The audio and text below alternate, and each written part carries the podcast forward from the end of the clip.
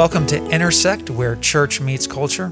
I'm Josh Desh, lead pastor at Northeast Presbyterian Church in Columbia, South Carolina. And I am joined, as always, by my wife, the masked Betsy. Hey, everybody. You got a mask on, Betsy. I do. So we're do staying, I. We're staying safe. So do I. We're staying safe, everybody. And we are very excited to have a guest with us today, Mr. Craig Curry. Craig, thank you for being with us. And thanks for having me. I'm glad to be here. Excellent, excellent. Well, we've got a great topic that is relevant to all Christians.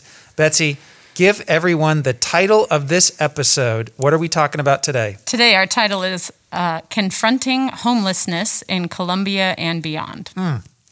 What an important issue confronting homelessness in Columbia and beyond. We will say a little bit more about Craig in a moment, but let me introduce the organization that he leads Transitions Homeless Center. And their tagline is um, The Journey Home Begins Here. They are the Midlands' largest homeless center, providing homeless men and women ages 18 and older access to our uh, access to a day center, hot meals, showers, service providers, and housing. And they cover a lot of different counties. By the way, when we talk about the Midlands, folks, that basically means the middle part of South Carolina. You've got the low country, you've got the up country, that's Greenville, you've got the low country. The Midlands is like sort of that big swath right through the middle of South Carolina. The best part. The be- of course, it's the best. Yeah, it's right in the middle. It's the, it's the bullseye. Um, so they cover a lot of different counties, and they, including our own county, Richland, and they opened in 2011. And listen to these stats, Bets. This is so encouraging. What a thing to praise God for. They opened in 2011, and since they opened, they have put more than 2,880 homeless people into permanent housing. Praise Awesome. God. Awesome. Now listen, they have also served more than 1,968,803 nutritious meals since they opened. It's amazing. And we're recording this around lunchtime, so that, that number is probably going up That's right, right, now. as we speak. Yes, they're going to soon cross 2 million nutritious meals served. And they have community partnerships formed with 55 organizations. That doesn't include the churches that support transitions. Our church supports transitions, and lots of our members support transitions. But that 55, that, that just means other organizations in the community. And no surprise here because of who it's led by. Transitions is a four star rated charity as rated by Charity Navigator. Hmm. So we are very proud of transitions. We're very proud to have transitions in our community. And the CEO of Transitions is Craig Curry, who is our guest today. Craig is a dedicated follower of the Lord Jesus Christ.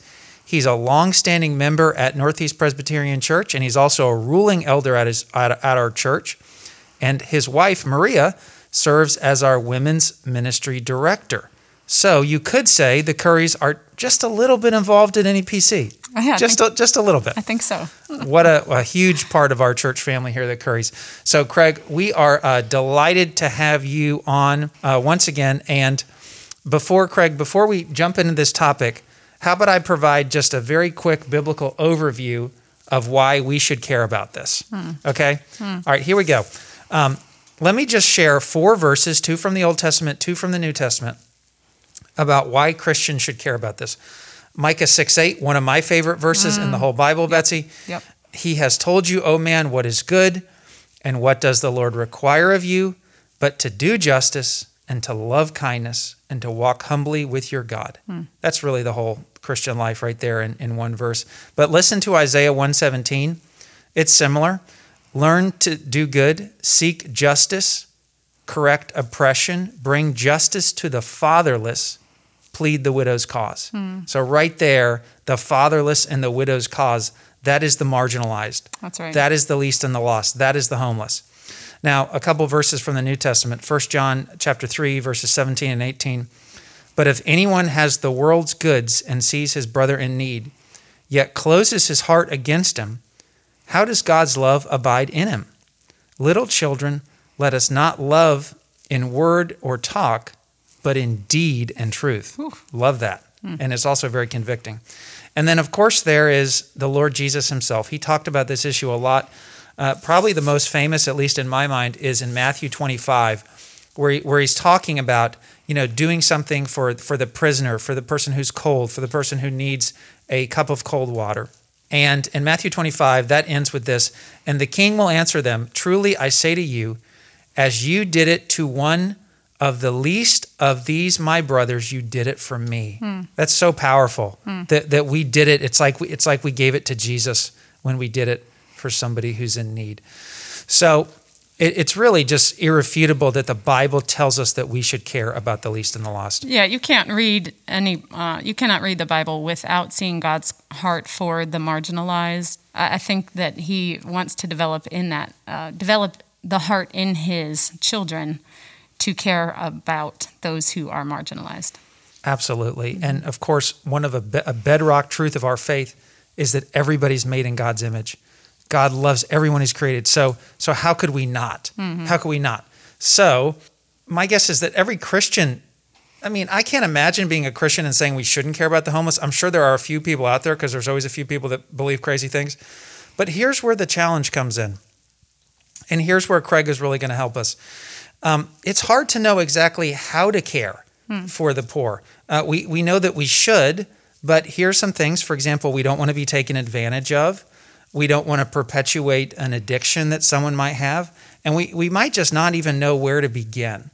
So it's not just that we know that we're called to do this, the how we do this is hard. It's not it's not always hard. Sometimes the right things right in front of us, but a lot of other times it's a more complex issue. So, Craig, let's get your voice in here. What are some excuses or reasons that we give ourselves to not get involved when we encounter homelessness? Well, Josh, there's probably quite a few, and, and obviously, folks will side sometimes with different things. One is safety. So, safety, mm-hmm. people are afraid, they're out on the street, it's late at night, they're approached by somebody they're not sure, hey, the guy's going to rob me or what. So, one is just generally the areas where homeless people are. Hmm. People may be a little, you know, less secure when they're walking around and they, they see someone sleeping on the sidewalk. They're, they're, they want to cross the street or they want to get away. So, safety is one that will get people. One, are, people are also overwhelmed. They're just like, hey, there are so many people. There are people on the mm. streets. If you go to Los Angeles, in Skid Row, there you know there's close to fifty thousand people wow. Hmm. spread out in those blocks. So it's like you know, they're, they're everywhere. They're in the woods. They're in camps. So people can get overwhelmed and discouraged. Then there's a thought too. I think that's incorrect. That a stereotype that well, I shouldn't give them money because they're all lazy and they don't want to do anything and and they're all drug addicts. So if I give them anything, they're going to just go use drugs and but that point of that don't want to work, that's I really challenge people to really look at that. Mm. There are a lot of homeless people who want to work. They just don't mm. know where to go, what mm. to do, and uh, they need some help. And transitions is about helping them. And I think Christians can help people find jobs by supporting organizations that are, are skilled at getting people plugged back in. So that's it. You know, we can go into some. Some are more hostile. I've heard all kinds of things, and I don't even want to go into some of them because they're they're really kind of discouraging to repeat. So I'm not going to. Mm-hmm. So that, I think those are some things that what people think about. Hmm. Craig, last year um, I read a book called Evicted Poverty and Profit in the American City by uh, Matthew Desmond. I might have brought it up on the podcast. I can't remember, but anyway, I think we've talked about this book. Um, but some something that stuck out from that book um, that I read was this quote.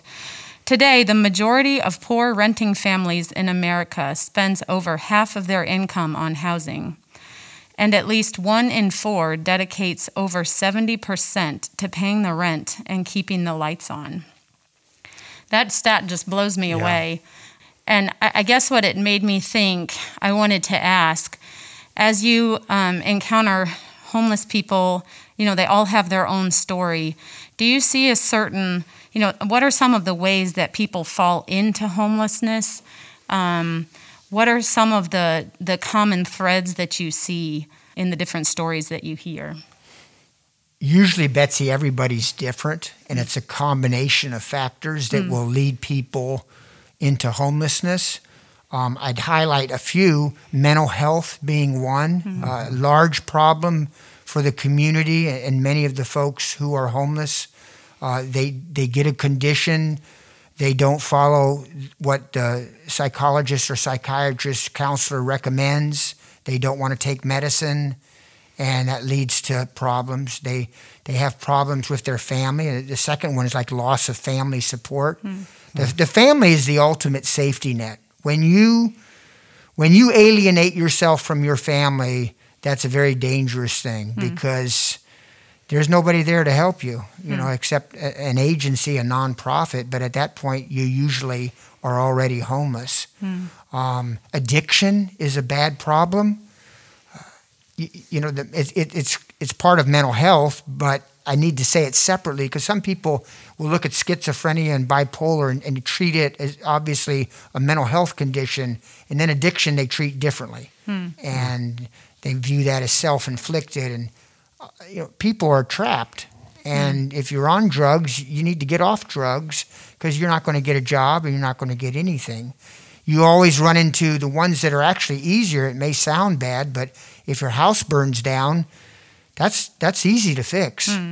I mean, in terms of homelessness, it's obviously a tragedy, but we can get you know you can still have your job, you still have your family connections. You usually stay with a neighbor, and then you got a new place to rent or whatever, and you get moved in. Um, but that when you have these barriers, those are problems. One is I'll mention too is jobs. I mean, you lose your job, you lose your health care. Mm-hmm. Suddenly something happens, and we mm. have people, many folks with physical disabilities. Hmm. Um, walking here today, I had to wait to get out of the facility behind a person who was basically limping and walked horribly with a cane. Hmm. You know, that person's not going to go work in a manual labor job. Sure. Mm-hmm. And that may be the only education that he has. So, education, job skills, all of those are added as well. Hmm. Lots of reasons. Those are big ones, though. Hmm. Well, Craig, let's z- zoom in here on our city for a moment, the city of Columbia, South Carolina. Can you please describe in broad terms the state of homelessness here in Columbia and the challenges associated with it? Homelessness in Columbia has pretty much been level and consistent for about the last three years. Uh, if you look at the, the point in time count, when people, volunteers, go out and count people in late January for the federal government, and they do this every year, we had 1,140 people in the 13 counties of MACH. So when you ask Columbia, it's a little bit hard because you know, Columbia is technically in Richland County, but then there's West Columbia and you know what's in Lexington and, and such. But most of that 1140 is in Richland County. Hmm. And if they're in the northeast of Columbia, is that really downtown Columbia? So you, you get a mixed number there. I tend to use now the point in time 1140 count for MACH because most of that is centered in the greater Columbia area. Um, we have 260 beds, so at transitions, anyone in a homeless shelter is considered homeless. So if they're going through a program and they're off the street, the count will be unsheltered and sheltered.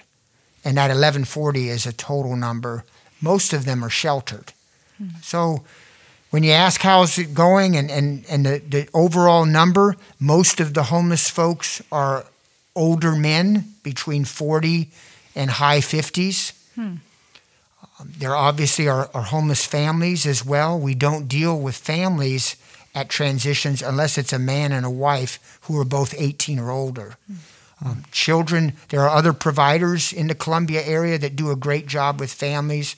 Homeless No More, uh, Toby's Place, uh, you know, Hannah House, all of those help families as well. And as well as there's other shelters besides Transitions that help men.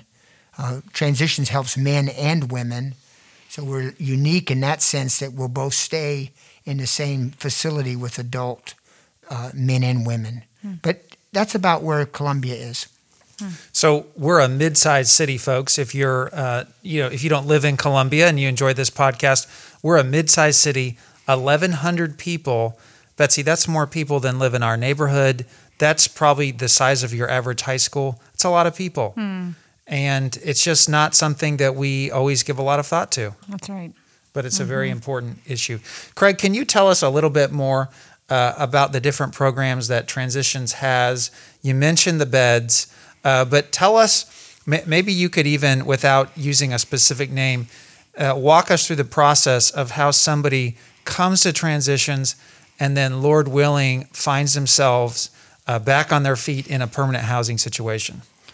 So a person generally walks in the door at transitions. We have a day center that on average has about 90 people a day. We've already said that there are 260 beds. We're full just about every night. We're predominantly male beds. We're about 70% male, 30% female. Um, we're in, designed to be a one stop shop for homeless people. So we want you to be able to come in off the streets and not have to go all over the city to find help. We have a case manager that you're going to get when you come in.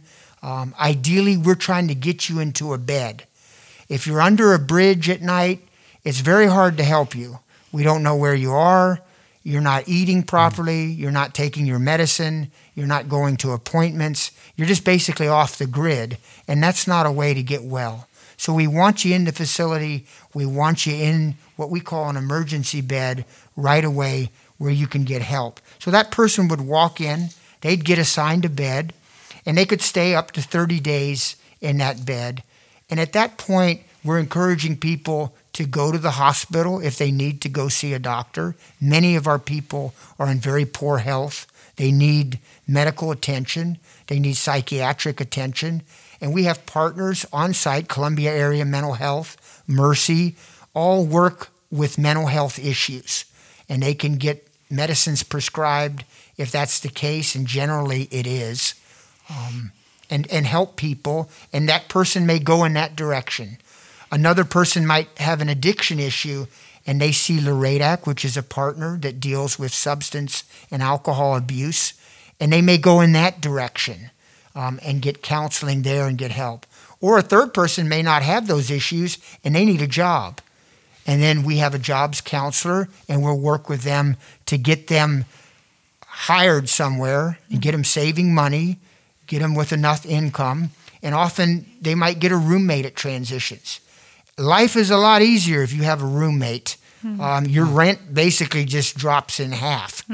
Uh, maybe not quite in half because you might be in a bigger uh, apartment, but that opens up a lot of doors. And we always encourage people if they find a roommate that they you know like and can live with, that's a, a good step forward. They may stay at transitions on average. People generally stay about a month if you take the people who don't successfully, who just kind of come in and leave or generally you're there probably three months if you're really working the program and getting something out of it and saving money. Uh, you then get a, a, deposit. You have to have a, a rent deposit and you have to pay your back utilities and a utility deposit. So we can help with that. We have a program, Rapid Rehousing, where we can pay those bills or that debt and get you into an apartment as quick as possible. And our goal is not for you to stay in the shelter. We want you moved out mm-hmm. and into your own place. That's the whole goal with those 2,880 people. They were put into permanent housing. That's what we want. Hmm. Yeah, and that really fits with the Bible's model that every person has human dignity, and, and we were mm-hmm. made to work. We were made to work. We were made to cultivate the earth, to use our gifts, to use, uh, and, and I love that. That's that's a biblical model to say we want to help you get to that place where where God's designed you to be. Now, I know, Craig. Just uh, one thing is COVID. I've read about this. There has been a lot of job loss with COVID, and I think that a lot of those who've lost their jobs are people in, uh, you know, positions that are that are uh, maybe not the highest paying positions and vulnerable positions. Have you? How has COVID impacted uh, transitions? Initially, we had a very large influx of people that we had placed into the food service hospitality industry. And of course, as the restaurants closed, those people were furloughed immediately. And the second they were furloughed, you know, our people live paycheck to paycheck. So when you don't have a paycheck, your house is gone very quickly, and so is your health care. Um, if you even have health care from the job you have, some of our people will work part time at one place and part time at another, so they don't have health care, mm-hmm. and and they're trying to scrape by and make ends meet so that they can you know get by from month to month. So yes, people came back. Our jobs case manager and, and our case managers as well helped people get unemployment, helped people um, get a new job. There are jobs out there. So, you know, as you lost one job, certain other types of jobs started to get created. Amazon started hiring a hmm. lot. Hmm. Um, some of these curbside, as food places adapted to curbside uh, service, they survive. So the restaurant where our person worked may have gone under, but then they moved to another food service industry. And you say, well, wouldn't it be nice to get out of food service? Well, that involves a longer stay, education training, sure. and a more mm-hmm. elaborate program. So mm-hmm. we do that with some, but many of our clients do not have a GED. They have literacy issues, and they're going to work in a food service job or a manual labor job unless they, you know they go back to school. But the chance of a 55 year old or 60 year old man going back to college, that's a hard sell. Mm-hmm. That, this, that that's not what people are going to do.